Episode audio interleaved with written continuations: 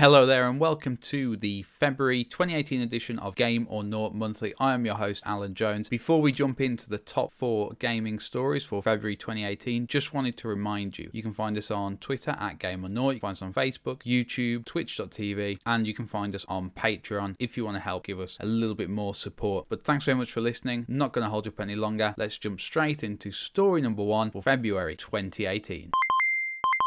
And our first story of the month is the leak from Laura Kate Dale on Kotaku UK about the Spyro Trilogy remaster. Now, according to Laura and Kotaku and multiple sources, Activision is currently working on a Spyro the Dragon Trilogy remaster set to be announced sometime in March and released in quarter three 2018. Now, the reason I've picked this out is because it, it perhaps is showing a bit of a trend. So, you would imagine that a lot of this desire to remaster Spyro comes off the back of the success of the Crash Bandicoot N. Sane trilogy, where the original three games were totally remastered from the ground up new assets, new lighting, animations, cinematics, soundtrack, everything was redone. The save system was redone. It was basically rebuilt from the ground up and it was incredibly successful, sold very well critically, it was reviewed very well. And so it would make sense that they would look back at that era and say, well, what other mascot games have we got? What other mascot games could we redo and, and try and capture that love, that nostalgia? And for me, me personally, it would be it would be massive. Spyro the Dragon means a lot to me personally. It was a game that I played that really I think established my love of those sort of games, those exploring sort of modern platformer style games. But it was also a game that I played with my brother, my younger brother, and so it, personally to me it means quite a lot. It was a, a really great time, and it was something like I said that really cemented me and, and my love of games and what games I enjoy. But I think more importantly than just my personal opinion on it is this trend now for nostalgia gaming. People asking for games to be remastered or remade. And on one hand, it's a fantastic thing to be able to do to go back and look at those games, rebuild them, and put them into today's graphical engines. Because while a lot of these games hold up well in terms of gameplay, it's almost impossible to play them and enjoy them because of the graphics. It was a weird era when Spyro and the original Crash came out people were just trying to get used to the idea of 3D graphics and, and how to really work those out and how to make that work on, on a console that at the time obviously was very powerful, but it, in reality it wasn't. And so they're they're incredibly, although that's bright, they're not very good looking, and it is disturbing when you look at a game like that now. It does take you out of it. It takes you out of the experience of playing it, takes you out of the enjoyment of playing it, and it's not like the 8-bit, 16-bit sort of era games those style of games. There's a, a certain amount of art about those. There's something about them, they are so retro that you can forgive it. But the games like the original Crash and the original Spyro, they're of an era where actually it's much harder to forgive because those graphics become a key part of the game. And we have such high expectations these days of graphics that when you get that sort of blocky, pointy sort of thing, like, like somewhere between now and the bit era, it does make a, a jarring sort of effect. So to be able to remaster them and put them into a modern engine so that we can enjoy that gameplay again, enjoy those characters again, enjoy those worlds again. I think it's a fantastic thing to be able to do, and I'm so pleased that that they are doing it. Secondly, I think it's important as a sort of conservation effort. There's been a lot of talk in video games about the fact that such a poor job is done to conserve games. There are games that only exist in private collections or have entirely disappeared from really any collection anywhere, meaning that they only exist in terms of any footage that's been captured in post or people's stories. And that's a real sad thing because the video games industry is so storied and is now developing a real history. It's been going for decades and decades and decades now. That it seems like a, a real sad shame that people didn't think to keep a record earlier. And so being able to remaster these games now, it offers a sense of conservation to them. Look, this is what games were like, perhaps not graphically, but in terms of gameplay, this is what they were like. And I think going forward, considering where we're going now with incredibly photorealistic graphics, with virtual reality and augmented reality technology, being able to look back and see where things have come from, I think is incredibly important. However, that being said, I, am concerned that this is going to become not just a trend but a fixture And I don't want it to become a fixture in gaming. I think it's dangerous to be spending too much time looking backwards. Yeah, there's definitely reason to do it. There's definitely a, a market for it. But what I don't want to see is studios being asked to go back and basically redo all the different catalogs from all the different eras. I would much rather people were looking at new games and new ways to create that connection. And so what I hope from all these remasters of the classic PlayStation era games, what I really hope is that while remastering them and while looking at the market evidence, that studios are also looking at what is it that made Crash so popular? What is it that made Spyro so popular? What was it about those games that made them worthy of being remastered? It wasn't the graphics, it was the gameplay. And I think people need to look at it and say, okay, we need to figure out how do we make that new Spyro? How do we make that new Crash? How do we change the landscape in terms of gameplay? Because I think we are getting to that point now where we're dangerous, dangerously close to a graphics war again. And that worries me because we can keep updating the graphics, but actually the way we play games hasn't changed in a very long time. And what we expect of games hasn't changed in a very long time. You know, we know we're going to get a narrative game or an action game, but what we haven't seen is a change in the way games are played. And I don't just mean changing the controller, I mean, actually, what's the experience? What's the takeaway from games? And I think in an indie scene, we are seeing some attempts to change that and try out different things. But on the big scene, the AAA scene, the scene that gets the mass attention, the scene that we see on the side of buses and in posters and on TV adverts, it's very much stuck in the mud. Yeah, this is going to be a big action game, it's going to be a platform game, it's going to be an RPG game. And we're looking for that thing that's going to grab people's attention and that thing that people are going to be talking about in 20 years' time, or 30 years' time, or 40 years' time, or 50 years' time. Where are the games? Are we going to be talking about Horizon Zero Dawn? It's a fantastic game, no doubt about that. It's an incredibly wonderful game, but are we going to be talking about that in 30 to 40 years' time? I don't know. But the fact that there are doubts over that immediately points me towards a possible answer. So while I'm really pleased that we're getting these remasters, really excited to see them, I personally cannot wait to have a go on the Spyro the Dragon remaster. If it comes out as confirmed, by the way, this is all still uh, an unofficial leak. Activision haven't commented on it as far as I'm aware, so we don't know if this is happening. Although, with all the love and attention it got, they'd be crazy to not do it. What I really hope is that people look at what made them good and don't remaster the graphics, but try and take away that essence, that magic that captures people attention. What are we going to be remastering in 2028, 2038, 2048? What games are we going to be going back and saying, yeah, I'd love to see that updated? It'd be interesting to see what people think. And carrying on the topic of older game series coming back, Story 2 is all about Metroid Prime 4. Now, we saw a teaser trailer released by Nintendo towards the end of uh, January, but we've had a bit more information come out since, not a massive amount, but a little tidbit that we can sort of work with. And that is that Metroid Prime 4 is actually going to be being produced by Bandai Namco instead of the normal studio for Metroid games, Retro Studios. Now, first, people were a little bit concerned about that. A Metroid game not from Retro Studios, that that could be problematic. That might not fit what people are expecting. But actually, when you look at it, the fact that Bandai Namco are going to be developing the project is actually a huge boon for the game. Metroid Prime is one of these games where it's got a, an incredible following. A lot of people follow the game, a lot of people love the game, a lot of people love the series, but actually not that many. It's a little bit like Legend of Zelda. It has this massive cachet in gaming headspace, but actually wasn't that big a seller. It did really well for Nintendo, but in terms of the numbers that you might expect from a huge game with that amount of love and care from its fan base, it wasn't the biggest selling series in the world. And perhaps what Nintendo are trying to do is do what happened with Legend of Zelda. They're trying to revitalize an aging uh, IP and reshape it for a modern gamer. And I think that's such a clever thing from Nintendo, and it fits exactly with what Nintendo have been trying to do, and it fits exactly with what Nintendo have been doing with the Switch, which is changing up, getting on board with what's going on at the time, not being that inclusive, uh, self focused Nintendo, but actually looking out wider and thinking about how they can improve it. For me, that again, that's a massive thing. Metroid is a series that I love. Uh, I've been playing on the mini SNES, playing the Metroid on there, and to be able to have a series like that come back and be revitalized for a modern audience would be incredible. Now, that's going to hopefully be including the classic Metroid elements, but I do feel it's a series that does need a bit of a shake up, so having Bandai Namco on it will be a massive boon for that game. Not only in the development side, though, but also in everything else. Bandai Namco, again, is a huge company, a huge company that's got a lot of space and a lot of attention, a lot of focus on it. So being able to have a studio like that get behind it, as opposed to the traditionally very quiet retro studios, that game's going to get so much more attention than it would have done. It would already get a load of attention from Nintendo fans, but now with Bandai Namco behind it, it's going to get massive amounts of attention, not just from Metroid fans, not just from Nintendo fans, but from anybody who has any awareness of Bandai Namco. And on top of that, the studios that have been linked with the game uh, through Bandai Namco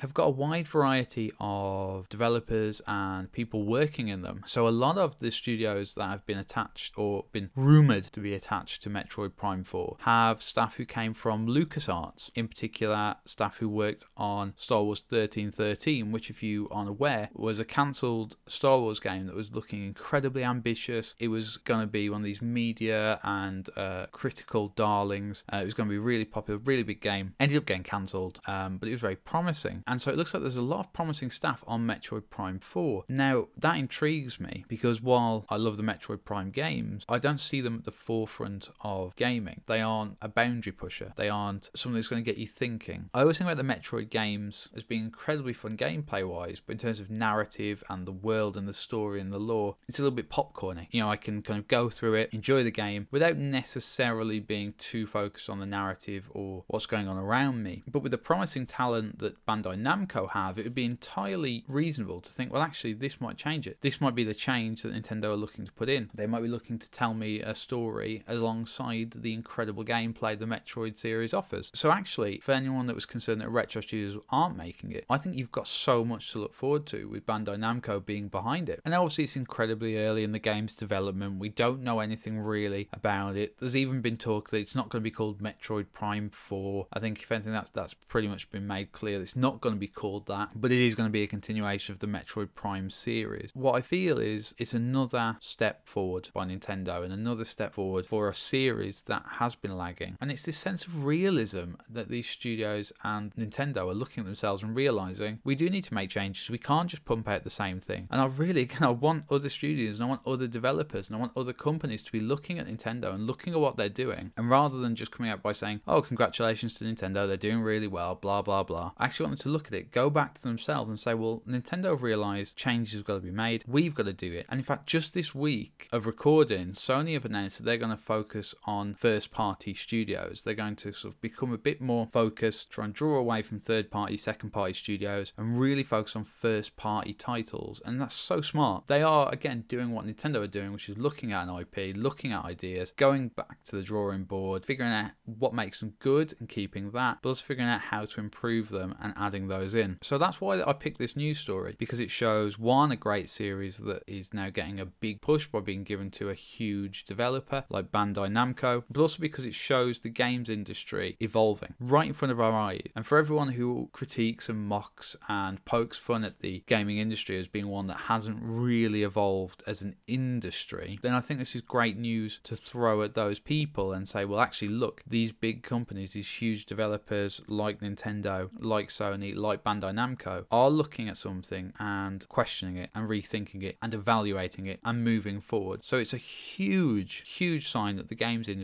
is ready to take that big step forward and be more self evaluative. And in the long run, that can only be better for the gamer. And the third of February's biggest news stories, in my opinion, was the announcement of more operators and a whole new gameplay mode for Rainbow Six Siege. Now, what strikes me as important here is not the announcement itself. We knew there was DLC coming, we knew there was going to be some more operators coming out. In fact, they've said that they're hoping to eventually get to over 100 different operators, operators being the playable characters in the game. Nor is it the actual game mode itself, it's a pretty on trend alien zombie based co op mode. It's only a limited time event, but having that new gameplay mode and that new style might give the developers uh, some ideas for what they want to do going forwards. What is important about this announcement, though, is the continued support for the game. It is so rare these days for a game to be supported for a long period of time. Just recently, Demon's Souls finally had its servers switched off. That was a game that was out so long ago. You know, I was very surprised just to hear that it still had its servers on, despite being a massive fan of it. Rainbow Six Siege has been continued to be supported with DLC, with patches, with updates, new characters, new game modes, new maps since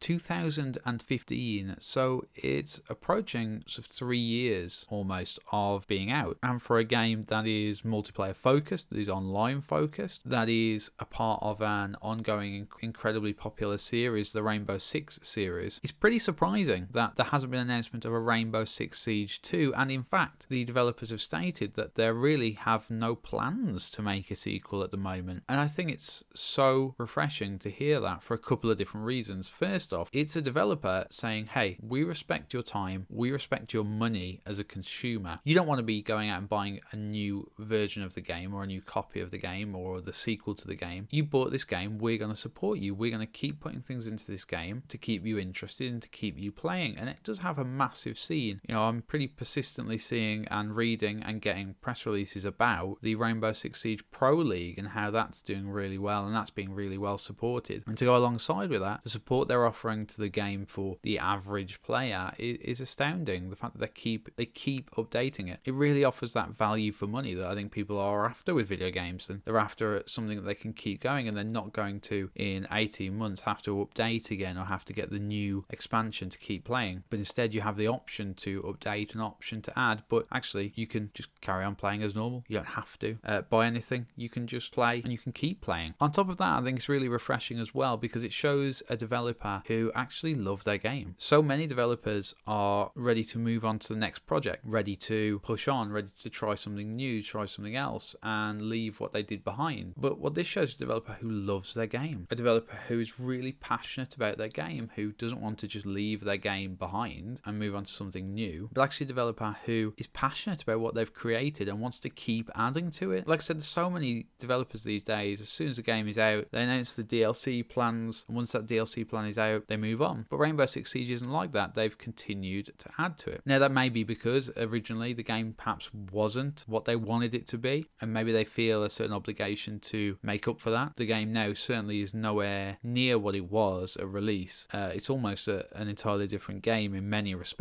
And perhaps, thirdly, the thing that I think really stands out about it is the fact that there's actually a reason for them to keep updating it. There's an audience there, there's an audience that are continuing to play this game. And again, we're talking about an online multiplayer game. How many online multiplayer games can truly say that they have a fan base big enough to continue to develop content for that game outside of MMORPG, like World of Warcraft or Guild Wars, where there's continual updates, but then that's because there's a continual subscriber base to that. Remember, Rainbow Six Siege doesn't work on a subscriber basis. Once you've bought the game, you can play it. You can buy loot boxes, you can buy new content, you can buy tokens, absolutely, but you don't have to. So you could pay your £30 to get the game and then you're in. But their audience isn't. Their audience is passionate and feels so strong about the game that they do continue to support them by buying tokens, buying DLC, buying characters, buying skins, buying loot boxes. So it's just astounding to see a game that is supported by the developer and supported by its fan base to the extent that it can keep going almost three years afterward. And I think it's also important to point out that Ubisoft and the developers of Rainbow Six Siege are doing something out of the ordinary, doing something different. And while I've talked about the, the benefits of that and why that's great, I think it also needs to be pointed out they are just doing something different in an industry which is becoming increasingly copycat. People are trying to match whatever is on trend or do whatever the most popular thing is at the moment. We've seen that with the way loot boxes have just been crammed into everything possible. But Rainbow Six Siege is doing something different by saying, well, we're not going to make a sequel yet. In fact, we're not working on a sequel. We don't plan on a sequel. And this is exactly the time where people would be saying for this game, well, I'm thinking about picking it up, but they'll announce a sequel soon, so I'm going to wait. And they're being really clear and really honest. And that's the most important thing, I think, they're honest with their fan base and with the community and say, no, we're not going to make a sequel yet. We want to carry on supporting this game. They've made it clear how far they intend to support this game. And that is the biggest part for me here, is that the communication communication with the community has been honest and clear. And again, I'm talking about the industry as a whole here, which is always dangerous, but in general, the games industry isn't an industry which is clear with its communities. It's an industry that I think revels in hiding behind statements or hiding behind euphemism or misleading people in a sort of marketing way. And so to see Rainbow Six Siege being so clear and so honest, again, I hope, much like with people looking at Nintendo's attitude to their IPs, I want other game developers and other studios and other companies to look at what Rainbow Six Siege is doing and saying, look, hey, if we're honest with our community, if we really show our community we're listening to them, we want to talk to them, and we're taking in what they're saying and we're responding to them, then we can get something out of that. We can get a, a big bang for our buck if we actually talk and communicate with the community. And so, well done to Rainbow Six Siege. Yeah, the press release come out and they're releasing this new content. Well done. That's brilliant. But massive congratulations for, in my opinion, being what I hope is a trendsetter. A game and with Ubisoft behind it as well, a company, a developer, a publisher who are showing that it is important to listen to your community and you cannot take your community for granted and you cannot just pump out games and expect people to give you money. You've got to show that loyalty. If you show that loyalty to the community, you'll get that loyalty back. So well done, Rainbow Six Siege. Let's hope more games developers and publishers do what you're doing, which is really valuing the consumer.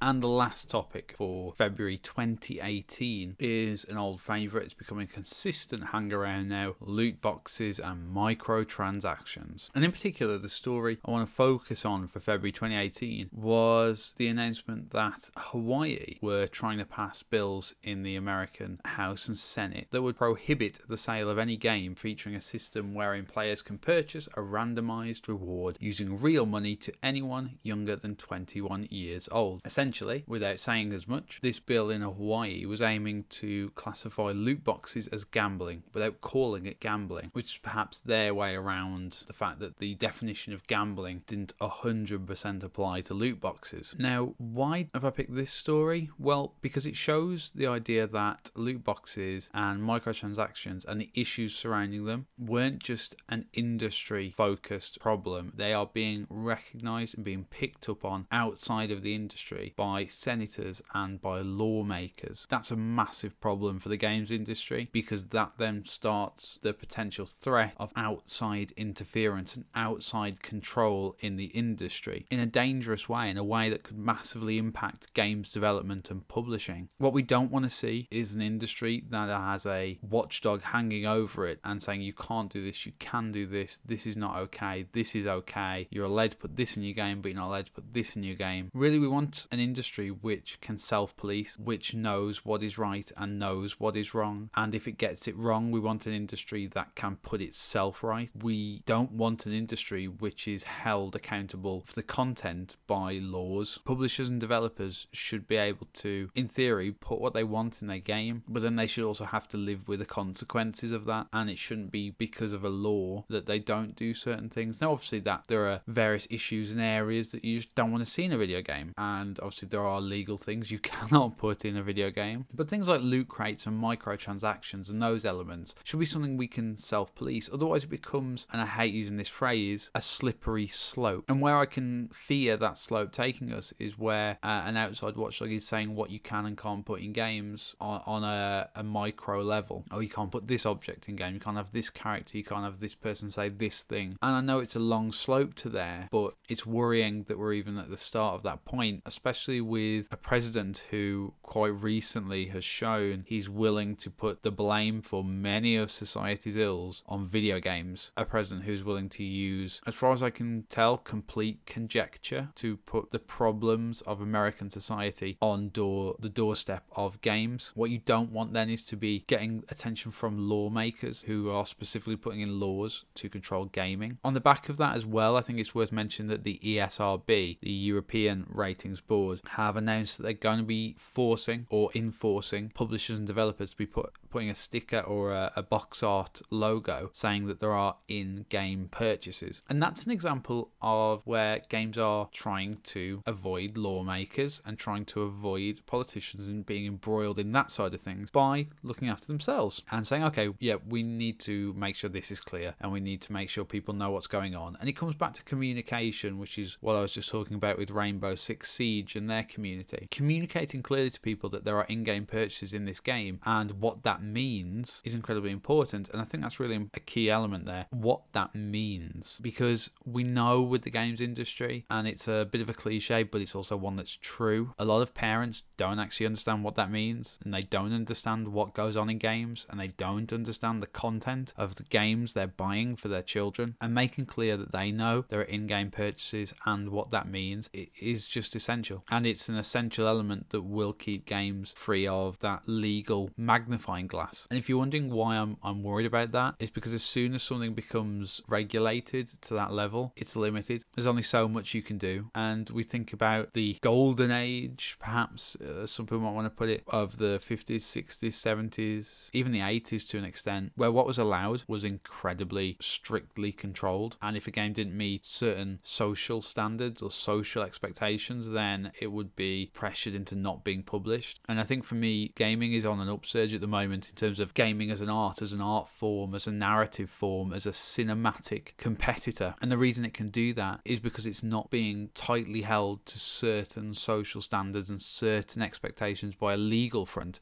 Instead, it's being held to a standard of art form. Is this telling me an interesting story? Is this making me think? Is this telling that story in an interesting way? When I finished that game, have I sat down afterwards and thought, wow, that's changed the way I think? That's really made me reconsider an issue that I thought I had an angle on, and it's given me another way to think. Has that game made me cry? Has it made me laugh? And I think there's been a massive amount of games lately that have been able to achieve those goals, but they've done that because they were free and they had a sense of freedom and a certain amount of ability to self judge and self evaluate. And as soon as you get lawmakers involved and legal things involved, then that freedom it starts to get chipped away and starts to get eaten away. So while I'm pleased to see the Hawaii senator, the Hawaii lawmakers trying to solve a problem, what I hope is that that doesn't become the norm and that doesn't become the expectation and we don't see too much more of that going on. And as we stand, I'm not entirely sure where those legal bills stand, whether they are anywhere near being passed or whether they're totally been kicked out. I don't know. But what I would hope with the ESRB putting the box art logo onto games now, saying in game purchases, and with the impact of those in game purchases on the market, I do hope the game industry has learned uh, and that this legal side of things isn't going to be where we're heading because then I, really would worry for the industry. And I think if we started to get legally tied up in what you can and can't put in games and how you can and can't do certain things, then I worry that we'd go back to being seen as a, a childish thing and as an immature thing and something that kids do. And I think gaming's made such a great stance on the fact that it can be an adult form and it can be something that everyone should be paying attention to, but that comes with a sense of freedom and a sense of responsibility. So hopefully we won't be talking too much more about loot boxes because things like this law and Senate and House bills that Hawaii have discussed, I'm hoping that's a big enough shot across the bow to games developers and publishers saying get your act together, get yourself sorted, get it fixed. Otherwise, the games industry that we know and love might be irreparably changed. And and when I say changed, I don't mean in a positive way. Hopefully though, we're not going to get to that point.